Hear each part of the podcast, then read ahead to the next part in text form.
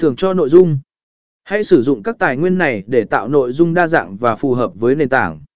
Nhớ rằng việc tạo nội dung chất lượng không chỉ giúp bạn thu hút sự chú ý của khách hàng mục tiêu mà còn giúp xây dựng một thương hiệu đáng tin cậy và có giá trị hay.